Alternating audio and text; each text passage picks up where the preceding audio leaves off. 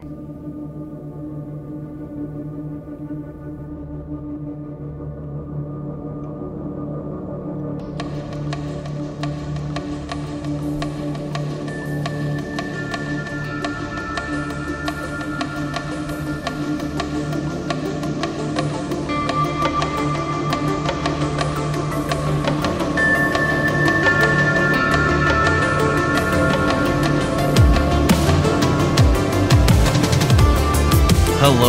welcome back to Sequelize It, a movie rewatch podcast where we chronicle the triumphs and dissect the disasters of modern Hollywood, one franchise at a time.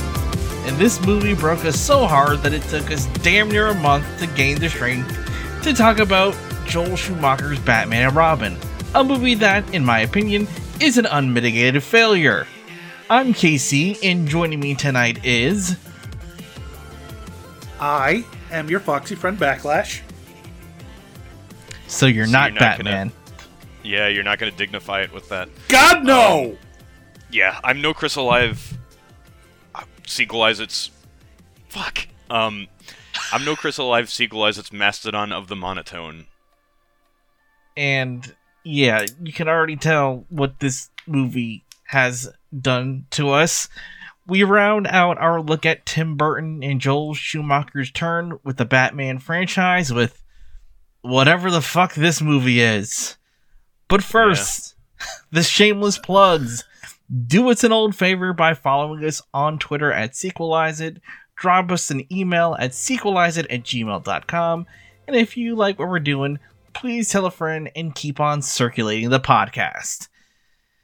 Boys, this movie, um, how how do we feel about this movie? I mean, it's a shitty movie. I, di- I wasn't like I don't it didn't find it as psychically damaging. I guess because I was just so prepped by like everything said about it. I mean, I, I did see it as a kid in theaters and forgot basically everything about it. But yeah, this is a massive step down, and one can certainly understand George Clooney fearing that he had destroyed the franchise. I feel like I owe somewhat of an apology from the last episode where I said I wanted to go in and try to play devil's advocate. You know, because again, I'd seen this as a kid and I wanted to think like, oh, people say uh, like, oh, it's so bad, and uh, oh, there's so many puns, and uh, and it's and it's just weird and goofy. But there has to be something good about it. No, no, it doesn't work on any level. It doesn't work as a continuation of the movies that came before. It doesn't work uh, standing on its own merit, and it doesn't work as a throwback to the '60s Batman. No. Um the previous one did more or at least like the the touches that the previous movie had of the the 60s series are not done as well in this case.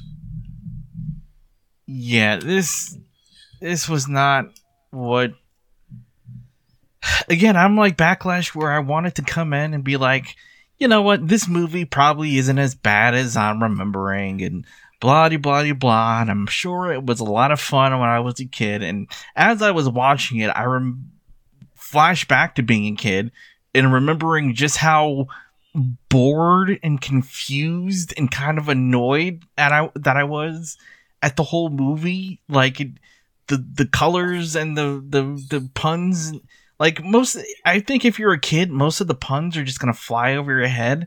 Like I didn't even realize how puntastic this movie was until years later. Like I I guess we'll get into it more but I just don't I don't understand who this movie was for. And it is it is an abysmal failure and I can't find I, I think I think in all the franchises we've done so far, I've tried to find a silver lining in every single movie that we've done. Like fuck's sake, I found something good in Rise of Skywalker. Like I found I found good aspects of Temple of Doom. I'm sure I had to say something nice about Solo at some point. Like I'm going back and thinking about all the movies that I like or I didn't like, and I found something, and this movie just has this movie just has nothing for me to like hold on and grab and sink my teeth into in any fucking way. It's just it's it's a weird, bizarre trip of a movie that I don't understand. I'll say that there are things that in isolation I, I, I like about it, but it's it has nothing to do with like the, the general thrust of this movie, the, the visuals of it, the the writing, the, the plot. I mean, I, I like Arnold and I like Uma, and Ye- that about covers it. You know, I will say this: there was an attempt in trying to find some positive about this movie. I did recognize an attempt because I have said in the past three movies there has been an ongoing arc for Bruce Wayne, and they tried to continue it in this movie. It really tried to culminate in this movie, but it really doesn't land, and most of it. I'm gonna lay squarely at the feet of George Clooney, who just doesn't want to be here. No, he's he's like you may as well have cast Jerry Seinfeld in the in the role of Bruce Wayne slash Batman because he basically affects like a, a dumb little smile throughout the entire movie. Yeah. Like every every single shot of him, like I can barely like there may have been like a couple of shots where he was displaying anything different than than just like a like a sort of chuckle-headed look. yeah. And as and as for our villains, uh, Uma Thurman, she doesn't really do the good kind of wacky villain thing. Good, I don't think she was particularly good in this movie. I like her as an actress, but th- this is not the kind of role she excels in. And Here Oh. here's here's my whole thing about her. I think she was doing something for herself. Yeah. like what she was doing did not fit with the rest of the movie and occasionally she was doing like an even more of a pronounced Mae West impression than in other scenes but but yeah it's I I, appre- I, I appreciate her having fun and as Even for and as as for Arnold, oh. I, I love Arnold Schwarzenegger, but this weird phase he went through in the late '90s, where he started deciding to do kids' movies, this was not a good time for him. well not just kids movies it's like he was doing high concept shit Yeah. you look weird at his high roles in the concept 80s shit. yeah you look at his roles in like the most high concept like thing that he did in his prime was maybe total recall and like that benefited like paul, paul verhoeven is like exactly the type of director that you get when you want some something that's kind of goofy and kind of like heightened Yeah, but even Total Recall that has like aspects that can play to his strengths. yes But ugh. Well, bef- before we get even more down the rabbit hole of of whatever this thing is, it's time for trivia. Uh,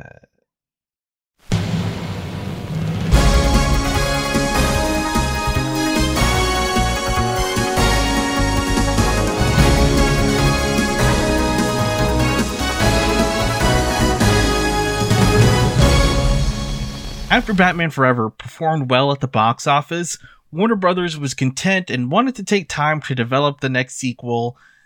Psych, rather than taking the three years that it had taken to develop and release the other movies, Warner Brothers immediately commissioned a sequel with the release date targeting 1997, shaving a little more than a year off getting the movie up and running. This truncated pre production definitely did not have a negative effect on the movie, except for all the ways in which it did. Probably the most fascinating behind the scenes look at Batman and Robin is a half hour long look at the creation of the movie that was found on the DVDs and that you can actually watch on YouTube, wherein basically everyone involved that was uh, had new interview footage taken apologizes for how shitty it turned out being.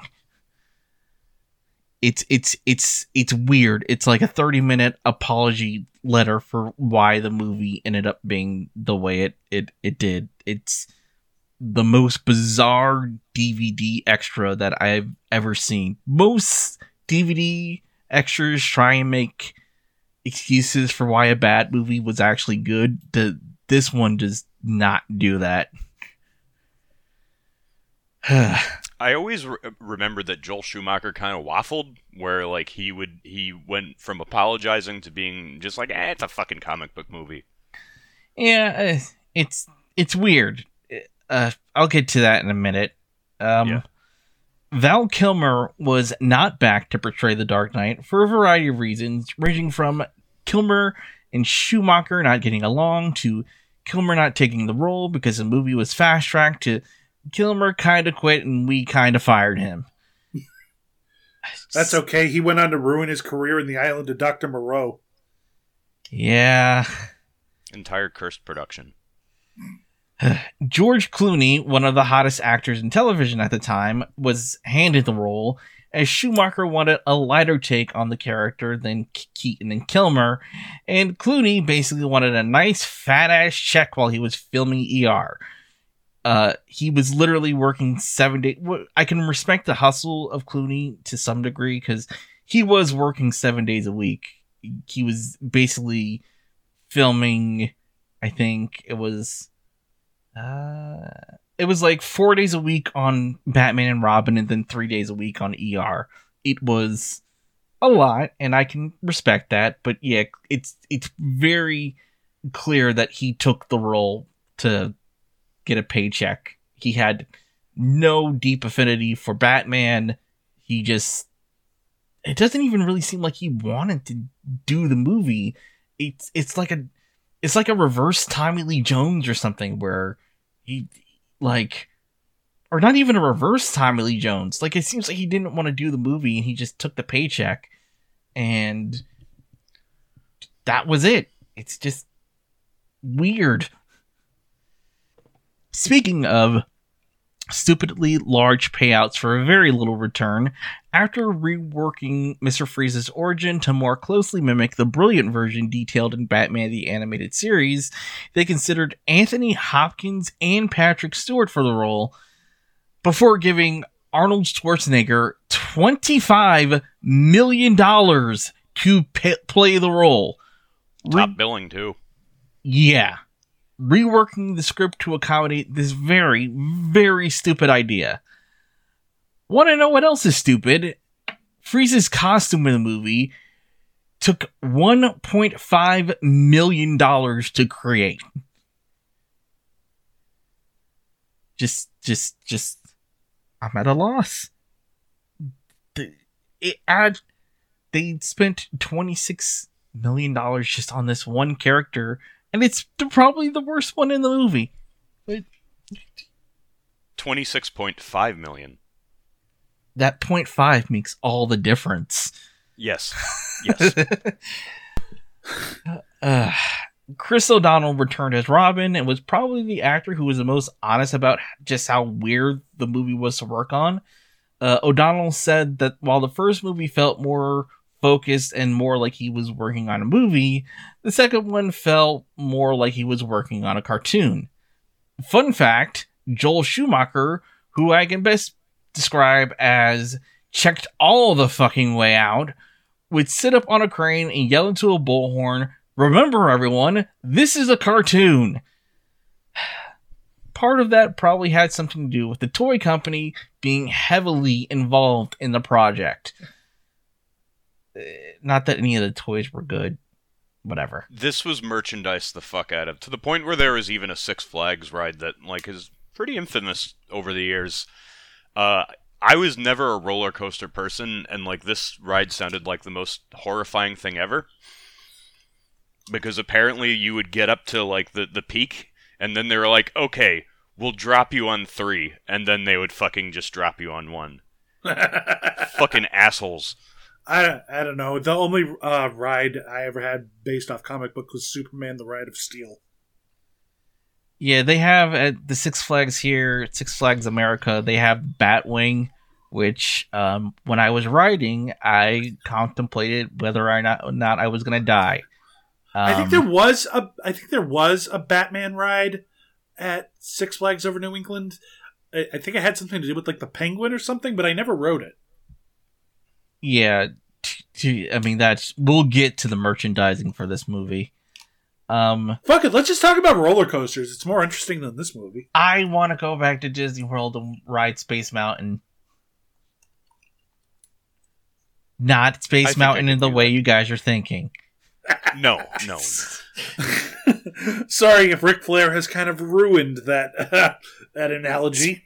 No, Ric Flair can never ruin Space Mountain. Space Mountain is forever. Ric Flair is not now, if he ever was. Uh, let's just talk about wrestling for the next hour or so. Yeah, I mean, I'm, I'm looking at I'm looking at Bryan Danielson ready to Kill Alan Angels. hell- Yeah, pretty much. Uh, that seems like it'd be fun. I should have done that instead. Joining the cast were Uma Thurman as Poison Ivy and Alicia Silverstone as Batgirl, who apparently didn't even know Batgirl was a character until she was offered the role. No one tell Alicia Silverstone that the Batgirl she plays isn't really Batgirl, anyways. No, her name is Barbara though, isn't it? Yeah, it's Barbara Wilson, but it's it's it's not it's not a Batgirl. Damn it. to his somewhat to his credit, Joel Schumacher goes out of his way to make it clear that as the movie's director, he okayed basically every decision made in the movie, and he tried not to point as many fingers at the studio uh, for wanting the movie to be more kid friendly and toyetic. For what it's worth, when I was a kid, I had way less toys from this movie and thought the Batmobile looked really stupid. Was very annoyed that it was only a one seater and that I had to buy a separate toy for Robin to drive. So fuck you, Warner Brothers. Your plan obviously failed. They could have, you know, they honestly didn't go far enough with it being toyetic because the fact that the Batmobile is one seater could have been a plot point considering there was a rift between Batman and Robin in this. Yeah, but instead it's just a thing because we need to sell a toy that's slightly different than the other Batmobile toys, and it's not Right. even Batman. Hey kids, you want a full playset? Well, fuck you. Buy more shit.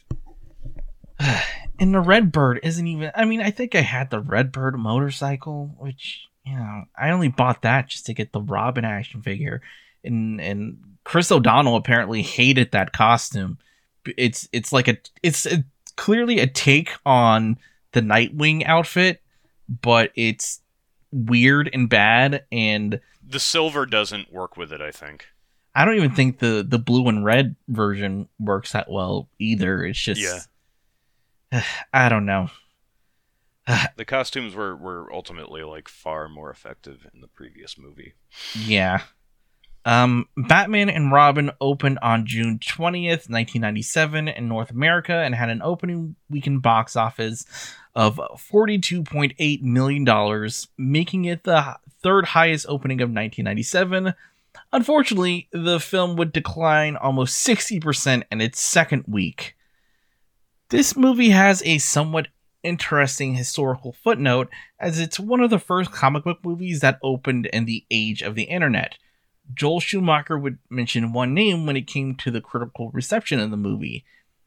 Ain't It Cool News, a fledgling a fledgling nerd culture website run by one Harry Knowles. For the kids in the audience, Ain't It Cool News was at one point kind of a big deal, breaking news against studio wishes and all around being well, imagine what nerds on the internet in 1997 were like and yeah, nerd culture was a lot more insulated and in a lot of ways a lot worse.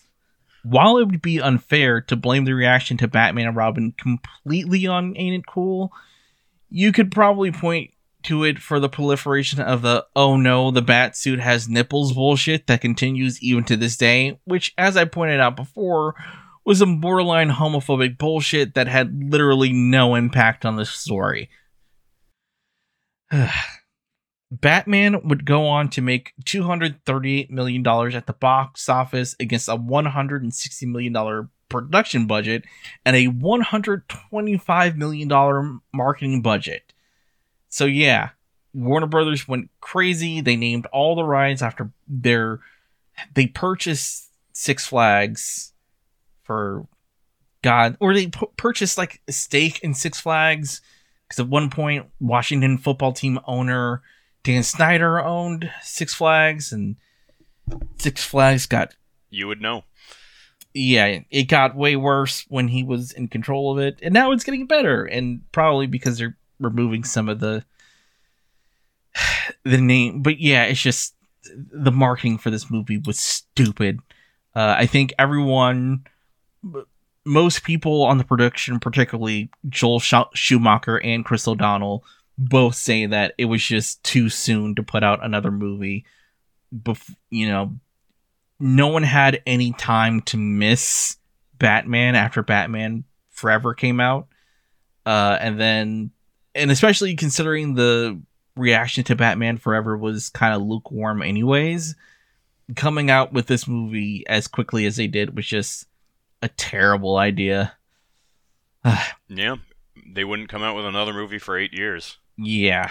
Uh, it has a 12% on Rotten Tomatoes and a 16% audience score. Uh, based on Dailies, Warner Brothers approached Joel, Joel Schumacher to direct and produce the fifth Batman film, which coincidentally was set to feature the Scarecrow.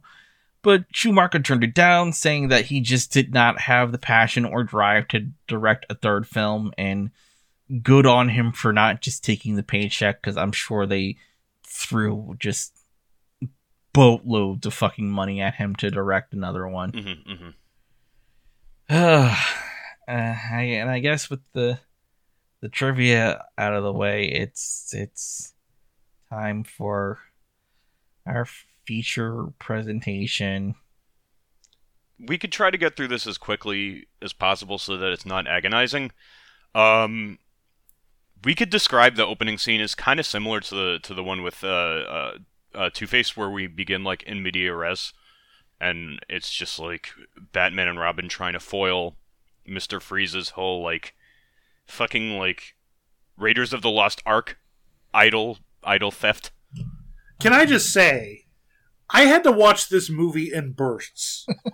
like I had, I had to continuously shut this movie off and just step away for a little bit of time, and before coming back to it. And I will tell you, I had to stop after the first spoken lines of dialogue in this movie because it completely sets the tone. Where we get where we have the suiting up montage and we have the reveal of the Batmobile, and you just hear Robin pipe up, "I want a car." I want a And I'm just like, oh! Now I remember why no one liked Chris O'Donnell as as Robin. Because he wasn't as terrible as I remembered in Batman Forever, but wow, he's bad in this. I, I mean the thing about Batman Forever is you could you could sort of like see him as like a, a sort of he's an adolescent carny for crying out loud. yeah, He's impulsive and he and he acts up against like authority and people who want to sort of like provide a home for him or, or who may want to support him. Like he, he he doesn't trust people. He he follows the DTA philosophy. Yeah, and, and you've also got an actor who is way too old for this role. yeah. Again, this was another movie that my wife went into. Like, I loved this movie as a kid, and like that line hit, and she's like, "Oh, it's this kind of movie," and I don't think she paid attention much to it after that. Hmm. It just so yeah, we we we also get a brief flash of Alfred having heart palpitations or whatever because He he No. is he is dying of plot. Pretty much, yeah.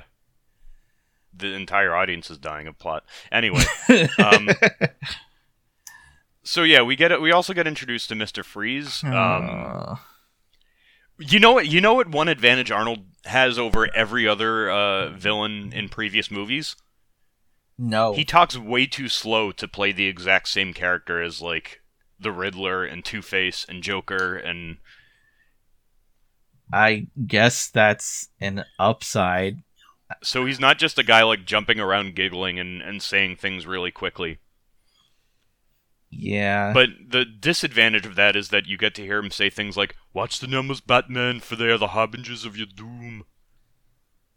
uh, no, that's Can I a- just say, how fucked up is it that we're a movie franchise podcast and the first Schwarzenegger movie we are talking about is Batman and fucking Robin? I'm sorry. You don't want to talk about Terminator? No. You don't want to talk about Predator? Nah. You don't even want to talk about the fucking Expendables? Nah. The Expendable. Eh, eh, I'm not a big fan of the. Exp- well, the second one is better. I like like that one. Okay. Uh, I'm sorry. This was a horrible idea. Yes, They- but we're stuck with it. See, here's the thing. Mr. Freeze wants this idol, or he wants to steal some he diamonds or wants some he wants a diamond because diamonds power his suit somehow. They explain that it powers the suit, which is which is really like because they look like I, I remember, I remember as a kid, even sitting in the theater, and like, wait, how? Yeah, it makes That no doesn't sense. science. As as a nerdy science kid, I was like, Miss Frizzle would have a field day with this suit. How does it work? And, and his plan is he wants to freeze Gotham to hold it for ransom so that they will pay him money so he can continue his research. And he is doing this by stealing diamonds, which I assume are worth a lot of money. I feel like there's a step you can cut out here. Yep. So, uh, Batman and Robin, uh, George Clooney shows up, lands on a dinosaur. It says, "Hi, Freeze. I'm Batman," and just, just he slides down the dinosaur's tail, and Robin bursts in on the red bird, and then Oh, something I noticed when Robin burst through the wall, he he does it in the shape of the Robin symbol. yeah, it uh, Again, how? we we we could talk about like how uninspired the production design in, is in this. yeah, it's there was such stylistic flair and weird camera tilts and you know cinematography Lighting. and lighting in Batman Forever. And in this movie it's just flat. Like Yeah, it's either very flat or just like a lot of junk everywhere, yeah. And as we'll see in the next scene. all the colors are kind of like washed out and cool looking. It's it's it, it's completely and utterly missing. Joel Schumacher is a very very competent director with very specific stylistic flourishes and in this movie it just seems like he would it seems like he was just Kevin Smith. He just turned on the camera and told everybody Yes. to act. Like That's a fine comparison. it, it it's so bizarre if you know anything else of his work that this is all just the just the previous movie and this movie look nothing alike and it's bizarre I don't know. Like I, I could debate you on some aspects of that. Like because when I was taking breaks in between watching this movie, I watched a few other Schumacher movies, both made before and after Batman and Robin. I can't really say that many of them are good from a directorial standpoint. In fact, the only one I'd say that I liked was The Lost Boys. and that's not really a and that's not really that wasn't really because of its directorial merits Fair, And- flat flatliners is very good. Like flat flatliners has like really good like religious imagery and like um, flatliners was all right we're not talking about Fall- we're not talking about the quality of the movies we're just talking about like the ways that they look basically yeah but I, I think the best example is his rendition of phantom of the opera Ugh. he had the he had the fucking cinematographer from gladiator and he couldn't make that movie look good yeah well, well i'm get, glad that's not a franchise uh, oh shit it, it well no it's not a theatrical franchise it's well i'll leave that to lindsay ellis she can talk about phantom So, um, the thrust of the scene, I get like also some similarities to the to the uh, first scene in Batman Forever is that they fly very high in in some kind of vessel. In the first one, it was it was a helicopter. and this one, Freeze has a rocket ship, and he basically tries to to bring him into the cold void of space. Oh, I just remembered the part where my wife really checked out uh, was when Batman and Robin uh, click their heels and uh, wish they could get go to a much better movie. No, it's when they click their heels and ice skates come out of their heels, and that was the point at when my which my wife was like, "Yep, not watching," and she started playing Animal Crossing. And I feel like this is the point where a lot of people start making comparisons to the 60s Batman. Let's talk about why the 60s Batman worked. It mostly worked off charm. Yeah, That was a charming series. Like, it's very silly and it's very dated by today's standards, but my god, Adam West could just charm your pants off. Yeah, he could. And and again, contrast this with George Clooney, who's like looks bored and bemused throughout it. Like, if this movie had played up the camp aspect, I, I feel like it would have been kind of a little, at least a little bit more unique and had a little bit something more memorable. As it, there is a couple scenes later where they play up the camp element, and it does work. So, anyways, they they fight and they fight, and then Freeze escapes. Rocket ship escapes with wings. He looks like Ivan Ooze when he's flying. Um, Batman, Robin, Sky Surf, um, just like they do in Mighty Morphin Power Rangers, a movie, the movie which Also, kind of like Escape from L.A. and Robin says cowabunga. Which, Yep, uh, just like Teenage Mutant Ninja Turtles. and and they end up somehow falling. Don't they fall down some random chute and then They they fall into like uh, what what was that? Like a nuclear reactor cooling tower? they're chasing Doctor Freeze, and then Robin gets frozen, and you're like, "Oh, good, Robin is dead." Um, but then uh, the worst Bruce does the worst thing he's ever done, worse than killing the Joker, worse than uh, sitting and watching Selina kill Shreck, uh, worse than um, him standing by and watching the Penguin die, worse than him killing uh, the Riddler and killing Two Face, he rescues Robin, and we're stuck with this movie for for for even longer. Pamela Isley wants to crossbreed animals and plants. yeah, just, just just jump to the next part. Here's the scene. Okay, so here's a scene that works because we have we have the scene where we're introduced to Poison Ivy, and she is plant lady. She is crossbreeding plants with like snake venom, but the evil Doctor Jason Woodrue is stealing her research to create a super soldier. And Jason Woodrue is the one character that works in this movie because he's the only person who seems to be aware of what movie he's in.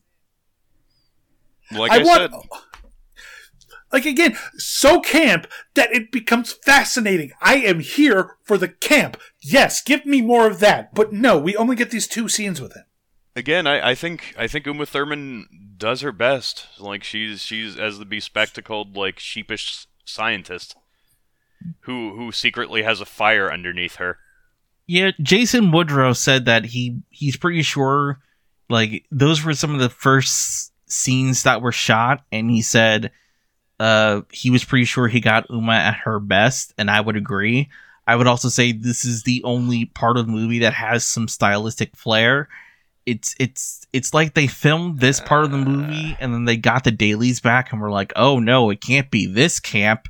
And so they just turned it all the way down and then just made a a a, a boring bad movie. Yeah, I think that there's just a bunch of junk in this scene. Uh, it's just At least it's fun. Jason Woodrue is selling wep. He create he creates Bane.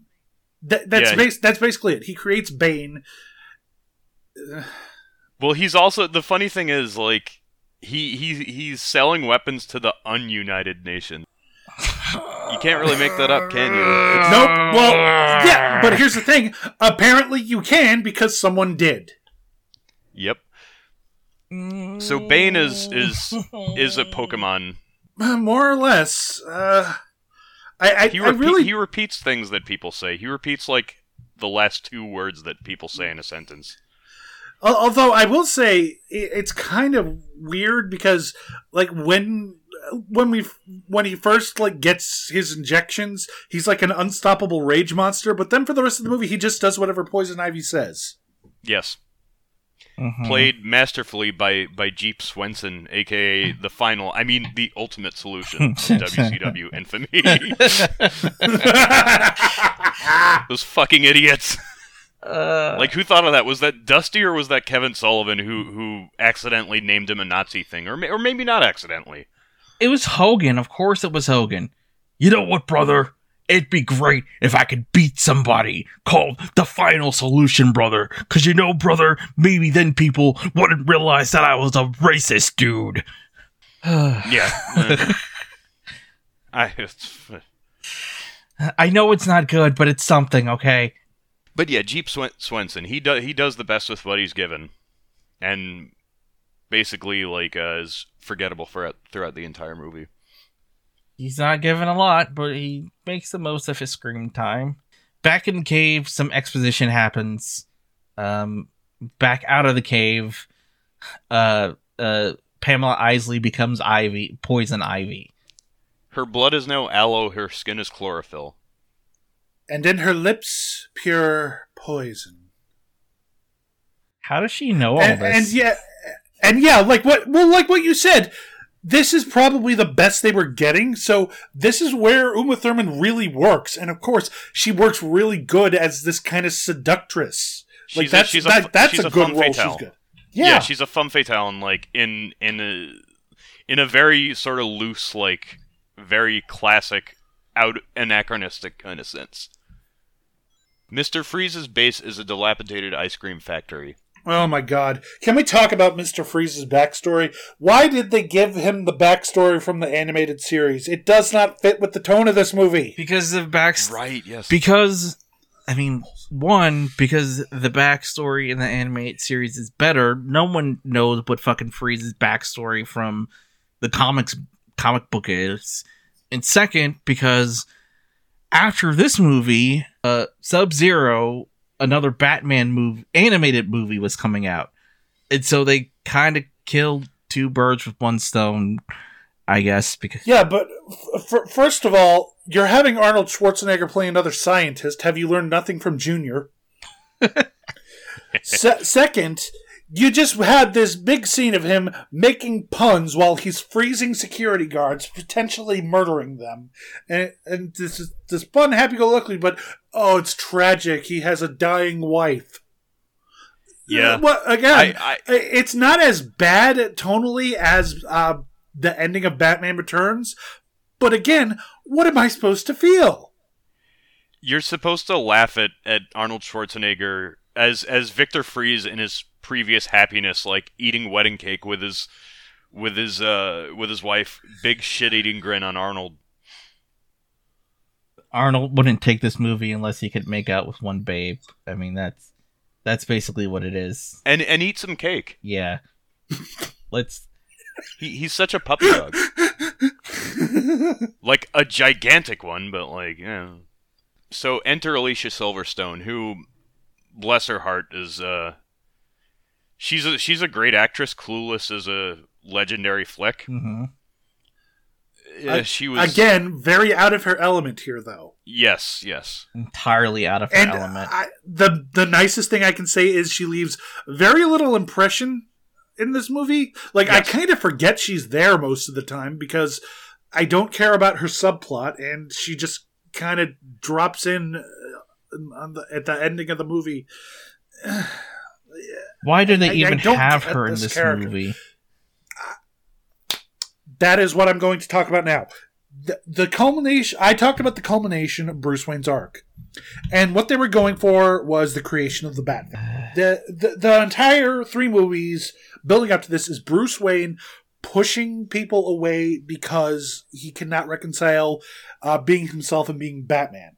And they wanted to kind of have a send off with that where he finally finds his new family, which is which anyone who is familiar with Batman will tell you that the Bat family super important, and that and that that is where Bruce Wayne finds his true happiness. And I can appreciate that that's what they were going for in this movie. They just completely fucked it up. I don't. I mean, listening to the the writer of the movie, it seems like it seems like they just want to. George Clooney basically said that in the original script that he was given, there was more stuff where Bruce was sad that his parents died. And Clooney basically said, Look, this is a guy in his mid 30s who is wealthy as hell and has all these gadgets, and we're still going to have him crying over his mother. So there is the version of the script in which Batman has essentially learned nothing. So the fact that there is even a hint of an arc is basically boiled down to George Clooney being like, dude, come the fuck on. We can't keep showing Martha's fucking pearls hit the pavement, which, you know, would be a sentiment that would live on and on and on and on and on forever as more and more directors do the same fucking thing over and over again. Yeah. I wonder if we're going to see that from uh, Matt Reeves' new movie. I swear to God, I will get up and walk the fuck out. Like I, we we get yeah, yeah. I mean, we get a lot of uh, as much exposition as we need as we introduce uh, Barbara Wilson with with her parents having died in a car accident. She's been studying abroad. She's studying this, this, and this. She has like a fleet, a sort of sweater that has like a sort of like like a motorcycle jacket stripe on it. Um, you you get all you need to know about her, and then she kind of just exists in the movie for the rest of it. I don't even know what this is supposed to. I talked a lot, and I talked really in depth about how great it was the the chemistry between Val Kilmer and Michael Gough and Chris O'Donnell, and they did basically everything they could to dismantle that. I will say that Michael Gough in this movie is still his normal charming self and you know eh, to to to some degree he makes you feel for for Alfred, you know, cuz you don't want Alfred to die, but it's just like all this ancillary shit that doesn't matter. Like they they introduce Barbara and then immediately they give you a reason to be suspicious of Barbara. Like they don't even take a fucking they don't even take a moment to to pretend that she's like a nice schoolgirl or something along those lines. They're just right away subtlety is dead and so is this fucking movie. Next scene I would guess is in the Gotham Observ- Observatory. Oh, you're right. We have to set up Chekhov's fucking observatory. Uh, Right. Oh, yeah, that plays into the next scene. We also have the whole thing. I'm sure many people pointed this out over the years, like com- uh, complaining about this movie. But for some reason, Pamela Isley or Poison Ivy needs a disguise despite no one knowing who she is or who Poison Ivy is. Well, she does just introduce herself as Pamela Isley when she meets Bruce. Yeah, right, right. And she she's like all worried about like the the emissions that it'll have on the env- environment. All the billionaires fucking laugh at her. Um, I mean, imagine global warming. Imagine thinking that we're killing the planet and we only have like 25 years uh, to live, you know, before everything is just basically dust. I mean, what kind of hell planet would be living on Uh, if, if this, that was true? This scene did not. This scene did not age well. so basically, um, Poison Or, Ivy is or right. perhaps it. Or perhaps it aged too good. yeah, basically, Poison Ivy is right. Poison Ivy is right. Hashtag Poison Ivy was right. Eh, Also, Bruce Wayne has a new love of his life because Some lady. I, I, I can't even remember if they say her name at any point. I don't believe. I'm pretty sure. they probably I'm do. sure, pretty sure, fucking the gossip lady says it, but I don't. No one fucking Who, cares. ca- who cares? She has one more scene after this. Oh yeah, Gossip Gertie. Yeah, yeah. Clooney, Clooney, Batman is very smug, as per usual. Um, is the next scene the where Poison Ivy reveals herself to the heroes and that kind of racist, uh, like tribal art exhibit thing? Yeah, it, Is it a it's, fundraiser? It's racist and misogynistic. It's, it's Yes. a double whammy of rich, literal billionaires bidding on the opportunity to do something with these women. Uh, something of some sort with I mean, if they're get if they're getting paid, if they're getting paid, if they're getting paid the the prices that they're auctioning off, or at least like a decent cut, and it was their I did decision to not- be there. I did not Then I support them. understand. I did not understand the scene one bit. Like, what are they bidding on? What exactly is going to happen here? I thought this was like one of those. Oh my god! I can't believe I'm bringing this up. But if, if anything, this reminded me of a fucking scene from goddamn Caddyshack 2. and given how He's got that some rough nipples. and, and given how that scene went, good God, that's giving me horrible thoughts. it just doesn't make any. Nothing makes any sense. There's Chris O'Donnell does a pretty good kip up. I know he does a pretty good kip up in this scene because I wrote it down. So we have Poison Ivy show up. She seduces Batman and Robin. They try to bid on her. Batman has a Bat credit card. I'm fine with that. yeah. And then Mr. Freeze shows up because, good God, we got to move this thing along. Honestly, the Bat credit card is almost like a callback to to the American Express uh, plug that they had. That's the probably movie. that's probably what they were doing. But Yeah. I, I, I, I, it has been pointed out by a certain comic book reviewer on the internet that a Bat credit card makes perfect sense. So we will talk nothing more about this. Yeah. Robin comes off even more like a whiny tool. Again, this this is the part of the movie where it really becomes obvious that Chris O'Donnell is too fucking old to play this role. Like other parts of the movie, it's fine, but as soon as like a woman comes out, he starts acting like an irrational teenager and this guy was in his fucking mid 20s at this point. Yeah, some people go go through two puberties. But yeah, either way, the, the police make off with Mr. Freeze. I forgot exactly how it happens, but like he gets arrested. yada yada yada. They fight and they fight and they fight. Poison Ivy tries to use her love dust on Mister Freeze. Doesn't work because he's cold blooded. I guess. Question mark. Um, they escape. Uh, they drive down a statue, and Gotham City's architecture has now once and for all truly been completely fucked. It looks nothing like it has in literally any of the other movies, but whatever. Robin is like, I can make the jump, and Bruce is like, you can't make the jump, and Robin is like, I can make the jump, and then Bruce, um, for some reason, slams the brakes on the Redbird, which he doesn't think is gonna kill Robin, and send him careening off the edge of the statue somehow, and the much heavier Batmobile somehow makes the jump to a roof. He captures Mr. Freeze. Yep.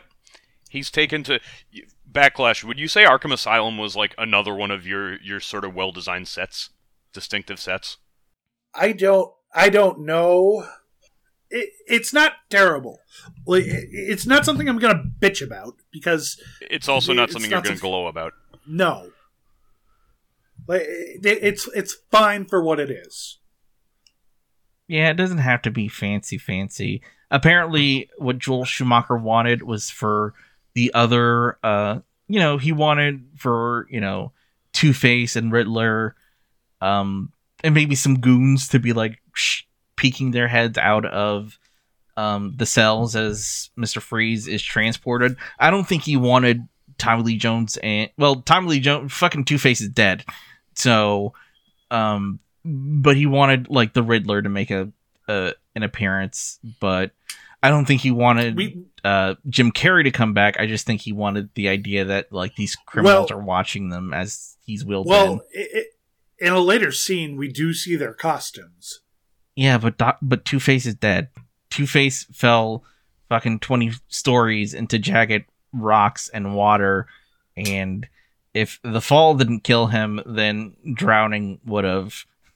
Uma Thurman finds the, the Jeff Hardys from uh, the previous movie Yeah, and raids their shack. That's something that they retained from the previous movie. I bet Jeff Hardy loves this movie. H A R D Y. Why is this movie so hard to follow? I don't. I'm making references to other podcasts because I don't have shit to say about this movie. Yeah. Well, well I mean, I I, I did that first. the the lack of inspiration was was was me. I I mean the scene is fairly pointless. I think it was just more opportunities for for Uma Thurman to kind of camp act. mm-hmm. It's like so many of these scenes are just kind of utilitarian, and nothing, j- like just move the plot forward just enough to get the to the next scene. Yes. Speaking of which, Dick Grayson finds out that Barbara Gordon is a speed freak. Uh, the subplot is dumb, and I hate it.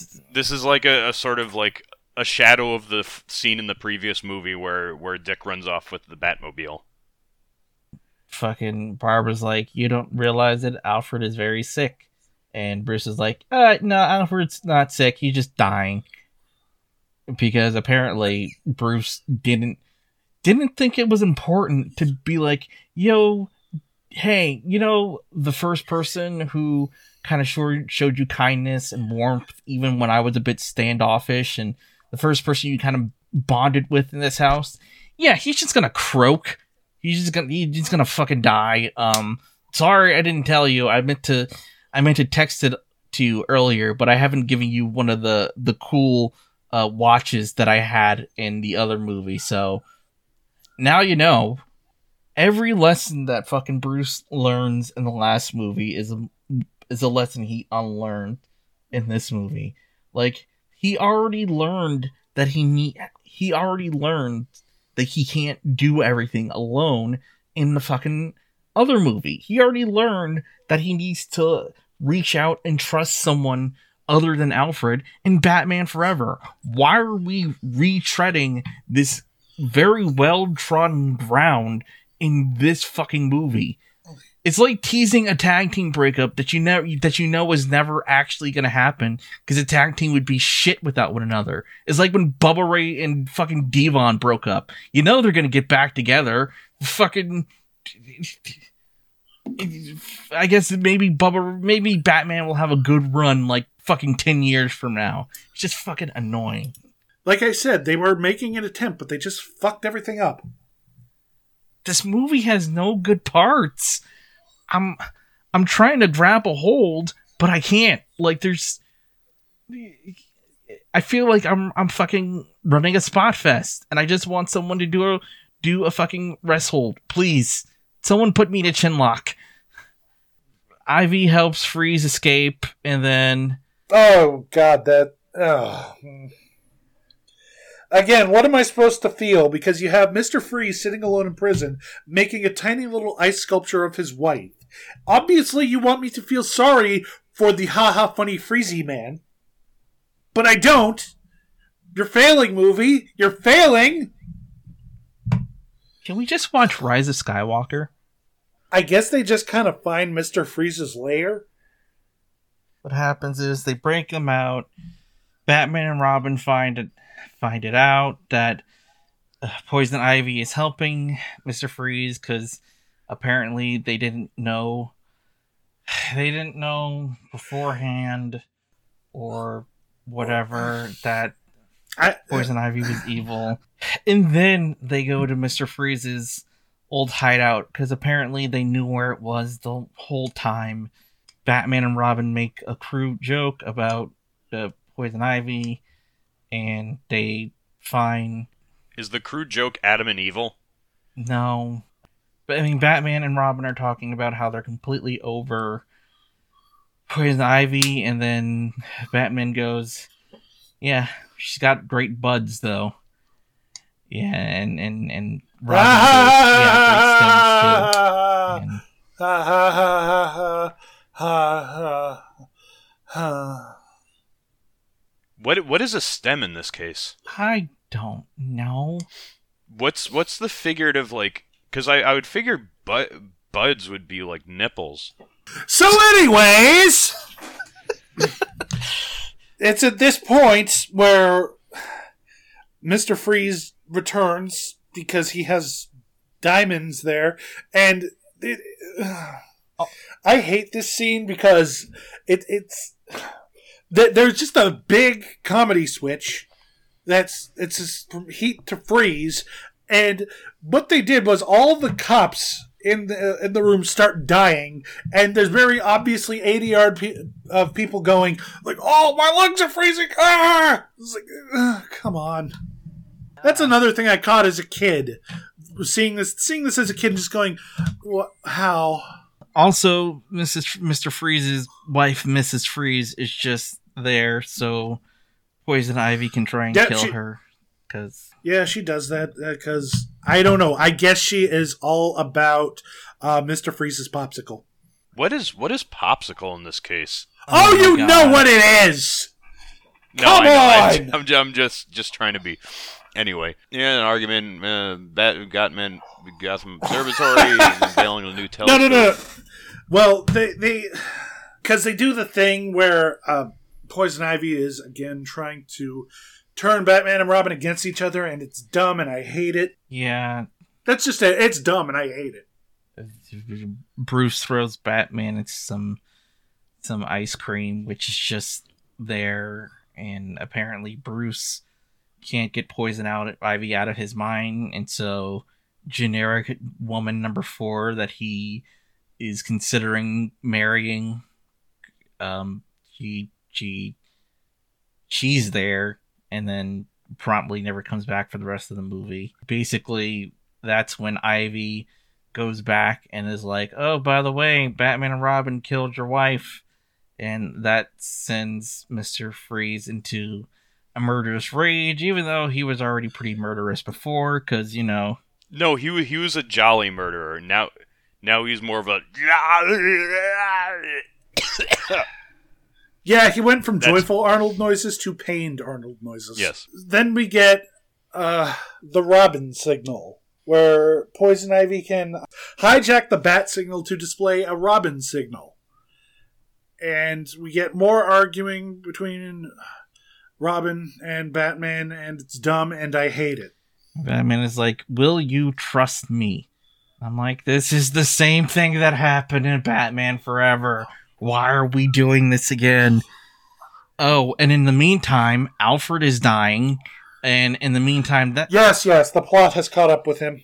And in uh, the meantime, Barbara is busy guessing the easiest password known to man because we we left the old man to create a password and he created a password with the first three letter word that he looked at. Also, he fortunately read ahead in the script enough to know that she would want to help Batman and Robin, so he made her a bat suit. Yep.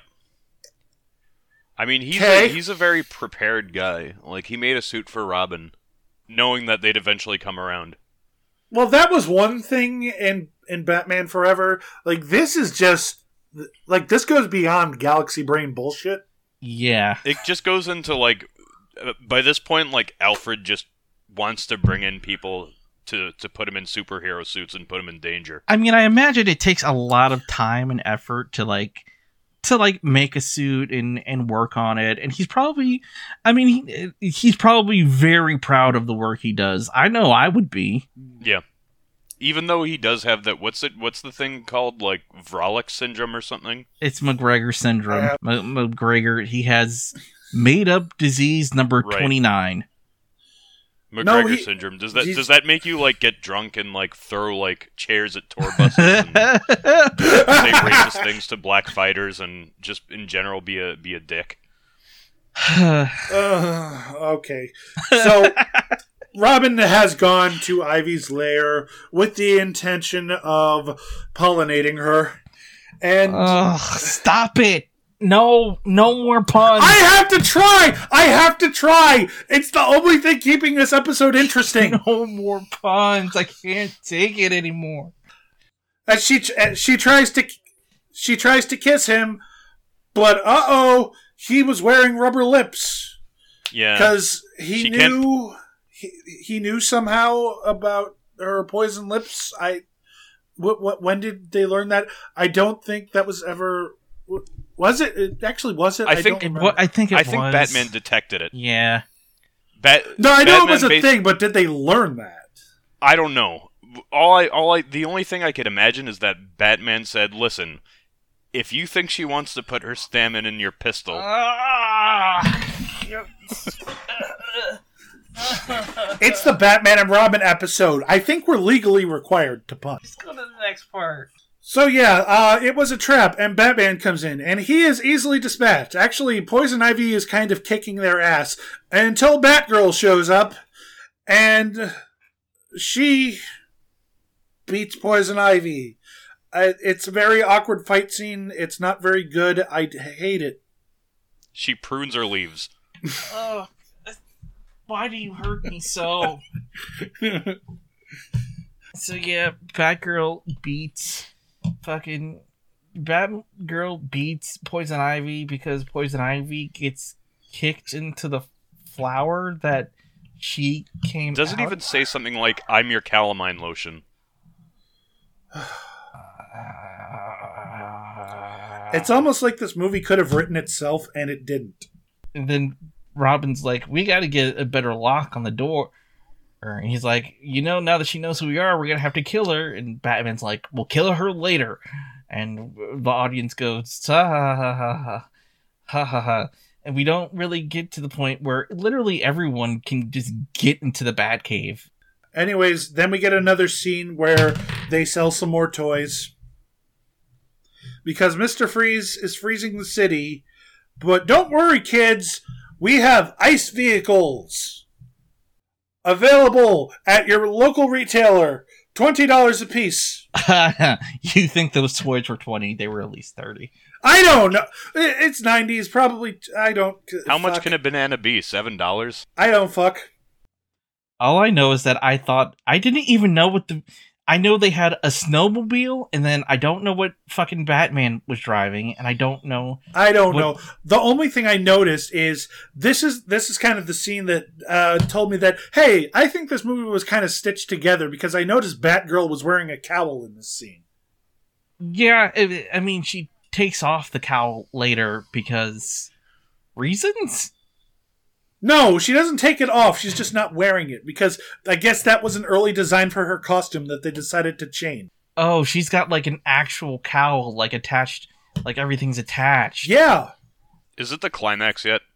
Yes, it is. Mr. Freeze is freezing the city with the big improbable telescope of plot. And our heroes now have ice costumes. Once again, available at your local retailers for whatever the fuck the price is. I don't They're care. not even cool. That that's my only comment. The freeze bombs that he used look kind of phallic. I don't really understand how he uses the telescope to freeze the city. I don't know how they use the telescope to unfreeze the city. And I really don't know how they use the telescope to unfreeze the city after they blow it up.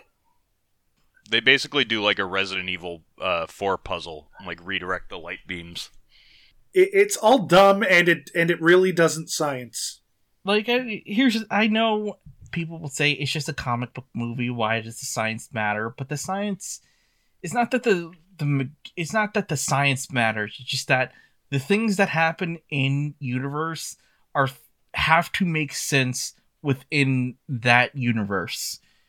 Like i'm reminded that some people are like well in star wars things could never work that way because it's not physically possible. And I'm like, yeah, but in the Star Wars universe, it is, and they don't make a big enough deal about it for you to be like, it doesn't work that way. I think this same thing kind of goes for something like Star Trek, which tries to adhere more to like real world physics, but ultimately, like a warp drive would never work the way it does. But it doesn't fucking matter because it works in universe. Here, here's here's a lesson in suspension of disbelief. Suspension of disbelief will allow me to say that this man spent years upon years to become the world's greatest detective and master every martial art known to man. That uh, suspension of disbelief will let me believe that. But when you start saying like, "Oh, you can pull sunlight from the other side of the planet with mirrors and put it through a telescope," that is saying no in my brain. I don't care how fa- I don't care how dumb this movie is. This is supposed to be somewhat grounded. Yeah, that's not even camp. It's just stupid. It doesn't make any sense. It's in- The actual cartoon of Batman is more grounded than this. It, it's try. It was trying to have it both ways. It's trying to be grounded and down to earth, but also wants bat shark repellent. I would kill for some, some bat bat shark repellent. Like in that scene with Bane where they fucking Bane, they don't kill Bane, but they basically kill Bane. They at least cripple him. Like if if No, they like turn him back into like the uh fucking wimpy guy, Uh, oh, I forgot. Yeah. but f- if if Robin had just whipped out like a bottle that said Bane repellent spray, then I would forgive everything in this movie. That would have been appreciated. yeah, I would have been like, Yeah, okay, movie, okay, you got me, movie, you got me. Actually, you know what? You know what? That actually could have worked. That that if you wanted to play, it, I just wrote a better ending to this to this movie. At least part of a better ending. Why not use some of Pamela Isley's research to neutralize her venom? That would have been a clever thing to do. That would have been a clever thing to do. but alas, what we have instead is this climax where I guess we decide we're gonna we're gonna redeem It's George Clooney and Arnold Schwarzenegger punching each other for for like five minutes, and then he falls over, and then the thing blows up, and then uh, reality breaks, and then he just like tries to appeal to him, and uh, I, I guess like he's just like, oh, why, why not? I, I, think it. I think. I guess kind of helped that they reveal that his wife isn't actually dead, even though we didn't see her get revived. no, We didn't see her get plugged back in after Poison Ivy unplugged the tank. Uh, it's kind of breaking the rule of show don't tell. uh like this movie even gives a shit. Like this movie this movie cares not about things like show don't tell and plot making sense and satisfying conclusions to stories or whatever. It just this movie it just goes. yeah, it just goes. Ugh. And so our movie ends with fucking well Uh, no, here's how the movie ends. Alfred is fine. Well, first, bef- So, before good- that, good for that. before that, there's a continuity error because when they go back and they give Alfred his medicine or whatever, Bruce is. It's weird. Like Bruce looks like he's in the Batman Forever bat suit that was at the end of the movie. Dick is back in the regular red and blue Nightwing outfit, and Barbara just isn't in her bat suit at all. So it it seems it feels like the suits eh. weren't actually made at that Like- point. yeah, yeah. Like I said, this movie was kind of stitched together in a bit of a mess. So it, it was just like a fine. I and I've been noticed like I've been noticing that plot hole since I was very little. Like, wait a minute, they're they're back in their old suits. That doesn't make any sense. Like we But I want to talk about the last time we see Poison Ivy and Mr. Freeze because we see Poison Ivy, she's in jail, and it's like, oh, you've got a new roommate. And they just stick Mr. Freeze with his freeze suit in with her. And not only is that kind of a horrifying implication, it's the one time Mr. Freeze looks kind of intimidating. and menacing. when right before he's about to beat the ever loving shit out of this poor defenseless woman. We cut. Because you know that a murder preceded that scene. And we get the last running shot just to parallel Batman Forever. Still a cool shot. Not as cool as the Batman Forever one though. I know, but I don't No. care. Yeah, And it's fine. this movie has no memorable music, so yeah, we didn't even get "Kiss from a Rose." We didn't even get something like "Kiss from a Rose" to come from this movie. No, we got R. Kelly. Oh God damn it! We did get R. Kelly, didn't we? Yes. there is nothing good about this movie.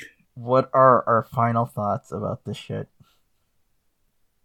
My final thought is fuck this movie. My final thought is that like I wish that this were like at all more interesting. I wish that like George Clooney had been hammy. Cuz if you look at him in like a movie like Intolerable Cruelty, he cert- he he's not just subtle, he's not just sort of like he can play a ham. kind of like- he could be like macho energy, yeah. he he he can he can play a clown. Like that is within him. It's just not within him in this movie. Presumably because Joel Schumacher didn't really want to pull that out of him and he wasn't on set enough for that to develop. When you're working seven, I imagine when you're working seven days a week, it's got to be hard to bring nuance to two. It's got to be hard to bring nuance and something different to two separate characters, right? Right. Like he, he's basically just I don't know his character from ER, but I'm guessing it's not too different from the way he plays Bruce. And I can't even like blame him for that cuz like I would assume that there's a bit more drama involved considering like he's a emergency like I I think he just like spent most of his energy reserves in one thing like you were suggesting. yeah, backlash how how about you? As we reach the end, all I can think about is the future as we look forward to Batman v Superman. And I'm going to and I ask myself now, I've seen Batman v Superman exactly once in theaters, and it was terrible. Sitting here, having watched Batman and Robin and having talked about it, I ask myself, is this worse? And I feel like I can't properly answer that question. I think Batman versus Superman is more fascinating. Like I, I feel like there's a lot more to, to sort of like bafflingly question in it. It's a lot more pretentious, so it's easier to make fun of. And it's got all these weird libertarian overtones too, so it's more interesting to pull apart and critique on from a cultural and political standpoint. This movie, there's there's, Oh, there's I- nothing to there's nothing to talk about. We we talked about the Yes, movie and- and, yeah, there's just nothing to talk about. yeah, and And then And- I then I guess I will say right now that yeah, this is the worst movie, but cut to the future where we're talking about Batman v Superman and I mean, but I I feel like one of us is going to look back and say remember Batman and Robin, but no because I can't I can't look back on this fondly. I can't say because there are aspects of I can say now there are aspects of Batman v Superman that I like. I think Zack Snyder making a Batman movie would be so much better than him making a Superman movie. Like so much better. And I could say that outright that I like the Batman the scenes where Batman is just doing Batman shit in that movie are are good scenes. I can't say anything Yes. good about Batman and, and Robin. It's I tried, but I don't even I don't like I don't even have fond childhood memories It's of this just- movie. Like yeah, me neither. I, I said before that I completely forgot it. Like this is on the same tier as like episode 2 mhm. Where it's just like shit just happens and like th- and things are just like unengaging and and like while you might remember them there's nothing like really there's nothing that'll that'll that you'll remember fondly or you'll remember with any specific emotion. Uh there's a very very weak attempt at camp if there's any attempt at all because like I don't know like the I mm, I, I'd say there's a weak attempt at pathos, but uh, episode two didn't annoy me. Episode two evoked no emotion in me. Like this movie aggravated me. mhm. yeah, it's just like uh I was gonna ask us if we wanted to rank the movies, but I kind of feel like no it's redundant yeah, Yeah, I, I really do think that the, the movies were released and in degrading quality. yeah, Say what you want about like e- Batman except Forever. except I the mean, uh, difference between uh, Batman Forever and Batman and Robin is a fucking chasm. yeah. yeah, it's a chasm. One could say that Batman Returns has some like tonal issues, as as you've said. Oh, Backlash. as I did, yeah. yes, yes, but but I still think that overall it's a more interestingly made movie than than Batman Forever. Like, and it's and it and it proceeds like with a with like overall less fluff. Like I feel like it, it I feel like it the characters are a bit better defined and and less sort of like caricatured, but in Batman Forever they're caricatured in an appealing way. I will go on record as saying that that Batman Forever is my jam, and I and I love that movie, faults and all. I I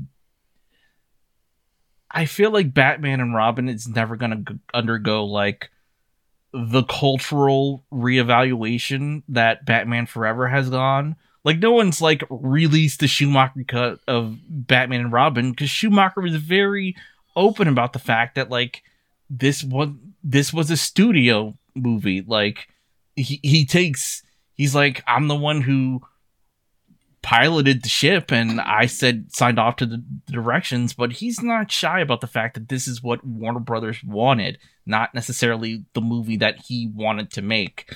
Like there I've seen a couple clickbaity articles about how Batman and Robin is actually good, but they're just that. They're just fucking clickbait. They don't make any they don't make any coherent argument about, you know, the merits of the the film or anything. It's just just to get some clicks and to get people fucking riled up and angry about it. So movies like that. I mean, I I can I can appreciate someone like having either nostalgia for it misplaced as it may be. Like I won't question anyone because because this I, again like I lean more on the side of like this movie is bad because it's it's bad because it's mediocre. Like it's not as it's not sort of made in an interesting way. It's not visually interesting. The only interest in it is that, like, again, I, I was amused by Arnold Schwarzenegger, but that's because that's Arnold. And I was amused by George Clooney because, like, he just didn't appear to be trying whatsoever. Likely because he didn't get the, the right direction, but whatever. I don't even know what the fuck my point is. Um, and on that bombshell, so I've been trying to figure out what we should do next. So I'm just gonna ask you guys on the podcast right here and right now. Should we do a long boy, which be the Rocky franchise, would be which would be the first Rocky movie all the way up to Creed 2, or should we do something Men in Black?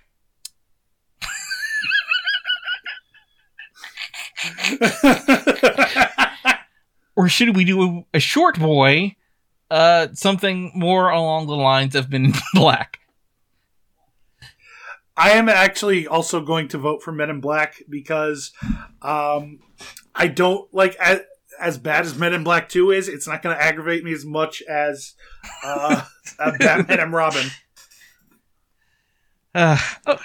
Yeah, Men in Black. Like, Rocky is like awful. Rocky is going to be something I'd need to kind of mentally prepare for. Yeah, that's a big one. That's what I that's what I figured. I just wanted to to to ask just to see.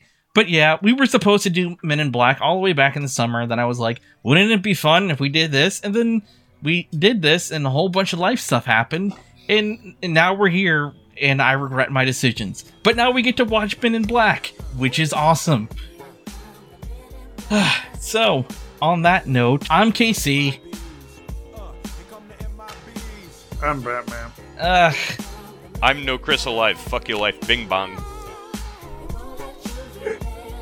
We'll see you next time on Sequelize It. It'll be it'll be more fun next time. I'm, I promise. Will Smith is coming. We to talk about Will Smith. Yay! Yeah. Uh, God, that, uh, that movie is so much worse than than, than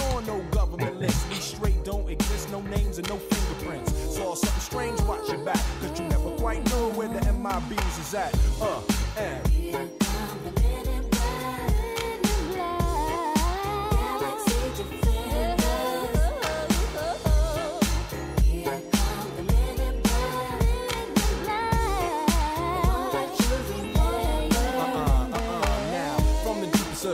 night on the horizon. Bright light into sight tight. Camera zoom on the impending doom. But then, like boom, black suits fill the room up with the quickness. Talk with the witnesses. Hypnotizer, neuralizer. Vivid memories turn to fantasy.